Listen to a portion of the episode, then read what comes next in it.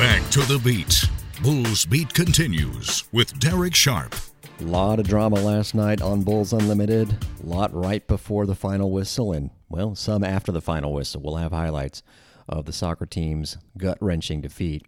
As I said on social media, you go from a tie to a loss, you only drop one point in the standings. So it's not the end of the world, but the Bulls are going to have to start winning some games to make the AAC tournament.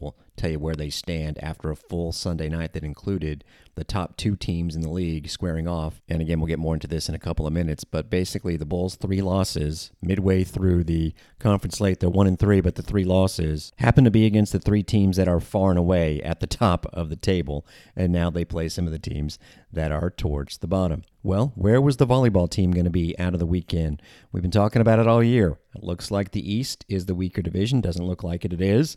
And the Bulls, somewhat, if you want to call it that, taking advantage, playing the East four times and going three and one. The only loss on the road at Memphis, and the other win, of course, against a West Division team in Tulane. Now two against the West, and UTSA was the opponent on Friday night and the Bulls pulled off a sweep, a third straight sweep following the two against UAB last weekend 25 16, 25 23, 25 16. The second set was the critical one because it could have gone either way, but the Bulls pulled it out and finished off the Roadrunners easily. They certainly were the better team, dominating, and I mean dominating in the kills category. 45 kills for the Bulls compared to just 20 for UTSA. Buse Hazan led the way, almost double more attempts than anyone else on the team, 40 for her compared to 23 for Maria Clara Andrade. Hazan, 18 kills. Andrade had more errors than kills, but Marta Svitkovic, 8 kills, 1 error.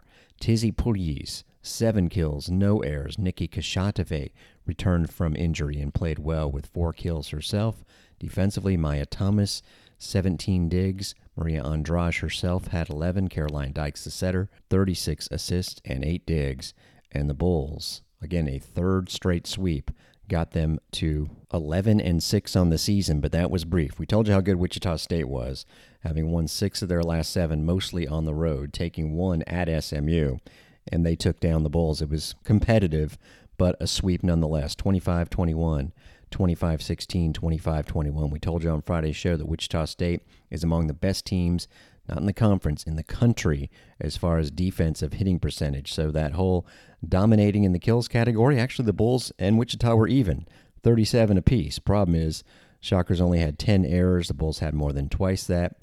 As a team, they only hit 130, which Wichita State holds its opponents to 150. A lot of service errors, just not enough against a really good Wichita State team. East Carolina, meanwhile, took both of its home matches against West opponents, so the Bulls and the Pirates are tied atop the East Division at five and two. East Carolina's 14 and four overall. Bulls are 11 and seven. Then it's a drop down to three and three in the league for Temple, and everybody else is below 500 in conference. Over on the West side, Rice is seven and oh. zero. SMU and Wichita six and one. And again, there is no conference tournament, so it's it's the ultimate curiosity. You have a league where it is unbalanced scheduling, and the teams in the West have the tougher schedule. But if one of the teams in the East, and right now there's really only two candidates, South Florida and East Carolina, can rack up the wins on its side of things and maybe end up with a better overall record than whoever wins the West, guess what? You're still the conference champion and get the automatic bid. The Bulls do play East Carolina twice at home. That's towards the end of the regular season, November 9th and November 10th. First, two matches that you think they got a pretty good chance to win this weekend, Friday night and Sunday afternoon, both against Charlotte. In fact, the Bulls' next three matches will all be at home. The two this weekend are at the Corral. Next Friday night will be at the Yuengling Center, and that'll be it for matches at the YC this year with basketball getting going. Well, last night at Corbett Soccer Stadium, it was going to be as entertaining of a tie as you could have had. Still very entertaining, especially the second half, but not a good result. A 2 1 loss to a really good Charlotte 49ers team for men's soccer, which drops to 3 and 7 on the season. First half, if we were going to replay the match, which honestly we probably won't since it was such a loss, but you'll hear highlights here. We weren't going to replay the first half. Uh, there was a dog there, and he got extricated from the facility because well, he wouldn't stop doing what dogs sometimes do, which is bark. Although he would be peaceful for, you know, minute long stretches. The goal that Charlotte scored, like me, he was not a fan of the foul call that led to it. Kirk calls for the free kick, and Horrocks comes out, and that is going to be a penalty. That is a close call, and Morales had a play on the ball. They can review it. Morales was not going to get to the ball first. Horrocks came out, and the trick here is, is did he actually get the player? And I think this is going to be a penalty kick. In the end, it was probably the right call. It was a 50 50 situation. Absolutely, the player who's outstanding on the other side did not get touched, but at the same time, the goalkeeper for the Bulls did not touch the ball, and it could be ruled as simply put a slide tackle in the penalty box. And when you don't get the ball and you get maybe some of the player, they didn't review it, you're going to get the benefit of the call on the wrong side if you're the Bulls, on the right side if you're Charlotte, which took advantage with the penalty kick goal. So it was really an even first half, and Charlotte barely outshot the Bulls six to five. But there was some really entertaining play.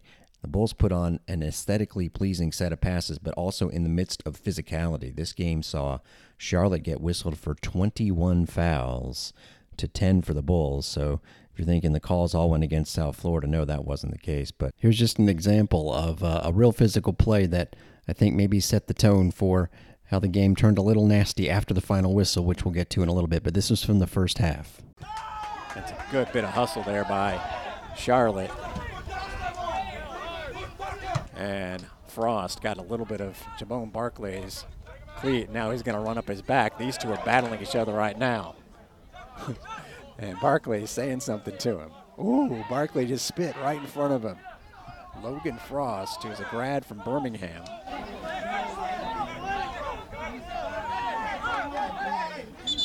Are they going to now look at the replay for a spit when they couldn't look at the review for, for the penalty kick call? Oh my goodness. So we couldn't get a review for the PK, but we're going to get one for if Jamone Barkley spit, which he did, so we'll see. This is not a red card offense or anything like that, but back and forth between the, the sides. So we'll we'll take a spit break here. Uh, they reviewed it and moved on, as we do on the highlight portion here to the second half, and the Bulls just blitzed the net at the beginning with the first five shots in the first five minutes after getting five all first half told. It was really exciting to watch and still the first shot for the other side almost made it 2 nothing. Bulls would break even though. Here's how the second half began. Leonjo sends it across and headed away beautifully by Scargill, but still back out. Kirk's going to have a go. That's a blast of a shot, and what a save by Horrocks. That was a ripper. That was a heck of a first shot and a great save by Horrocks. Barclay from the left side on this corner kick. That's a dandy and headed into the net. That was Segun Afolabi and it had been coming, and the Bulls have tied it up. Barkley with a tremendous ball, and Afolabi took charge there. Man, would corner kicks be a story in this game? What a moment. And the Bulls were even, and about three minutes later, they almost went ahead on what would have been an astonishing goal. Barkley will go not far post. Cargill heads it down, and a volley just off the right post. Rebound saved. I think that was Checho with the volley and dynamite effort. Bulls were putting some stuff on goal, that's for sure. That does not count as a save because it hit the post, but Leo Stritter, the goalie for Charlotte, who had not had to make more than three saves all year, had to make five last night. But you knew Charlotte was going to keep going. Neither team wanted it to be one to one. Bulls listen, they're not going to make the NCAA tournament without winning the conference tournament, but you want to improve your standing in the conference and make sure you make the conference tournament. And Charlotte didn't want to lose because it would hurt their chances at an NCAA type of bid. So it came down to the end, and there were fouls in this game. I think one foul sort of set the tone for the final minute that Charlotte was going to be the one that got a last chance and they took advantage. Here's how it went down. So Thompson blows a tire there, and now with a minute to go, Spengler's going to get called for a card quickly, and you had to do that. And now the referee will probably stop the clock with 59 seconds to go. This is going to be a free kick opportunity. Spengler rode the player hard off the ball. There was no doubt that was a yellow card. Bulls have got to watch out here. This will probably be the last chance of the game for Charlotte, but it's going to be a good one. Bulls scored a last second goal with two seconds left to beat the 49ers last year in the regular season 2 to 1. I'm sure Charlotte's thinking would love to pull off the same thing here. A lot of dancing in the top of the box, a lot of pushing going on. Joe wants to get in there. There's a ball to the top of the box. Excellent. And rising to head it is Fife, but Charlotte still has it on Morales. A backwards pass. And Charlotte wants a penalty there. And the player's rolling around and he pops up. Ha! Bulls have got to be staunch here to keep this a tie. Sent in by Kirk. That's dangerous, and it is in. And that is going to be a goal at the death with 16 seconds left. Horrocks felt he there was a foul that didn't get called. And Charlotte's going to win this game. And that's the ball game. So not quite a last second loss, but it feels like it. Now there's some pushing going on after the game, and it's not stopping.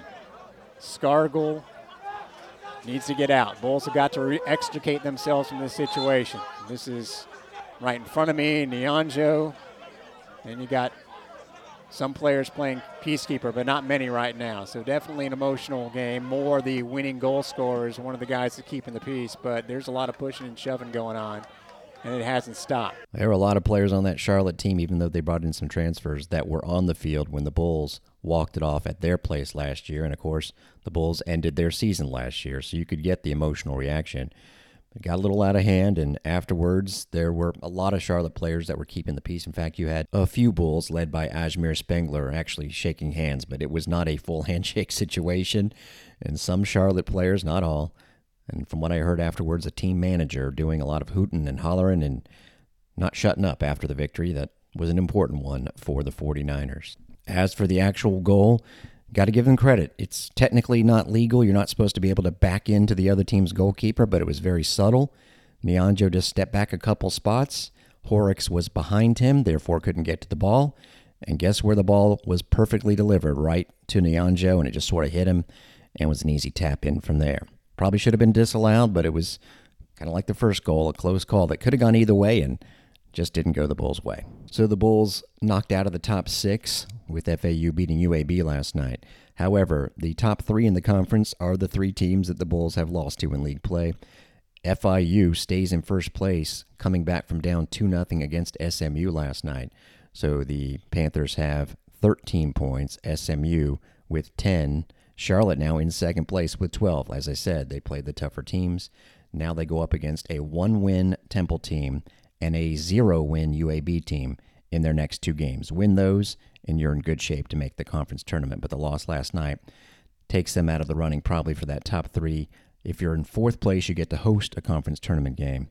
And so that's, I think, the best the Bulls can hope for at this time. We'll be hoping for the best for both men's and women's golf. The men are at home, really the only home event that you can check out Monday and Tuesday at the Southern Hills Golf Club in Brooksville. 14 teams in the field, plenty from the state of Florida. FAU, Stetson, FAMU, mostly southern squads with Delaware and George Mason mixed in. And the women will be playing against a conference foe and a really good one, by the way. Tulsa, just outside the top 50. Bulls actually are the highest ranked team in the Dale McNamara Invitational, taking place in technically Broken Arrow, Oklahoma, but that's really Tulsa. Bulls rank 30th. Colorado State, also a top 50 team. Tulsa is just a tick outside the top 50, as is another conference opponent, UTSA. In both cases, 36 holes on Monday, 18 on Tuesday, and we'll recap it for you on Wednesday's Bulls Beat. But that's going to wrap up the Monday show. I'm Derek Sharp.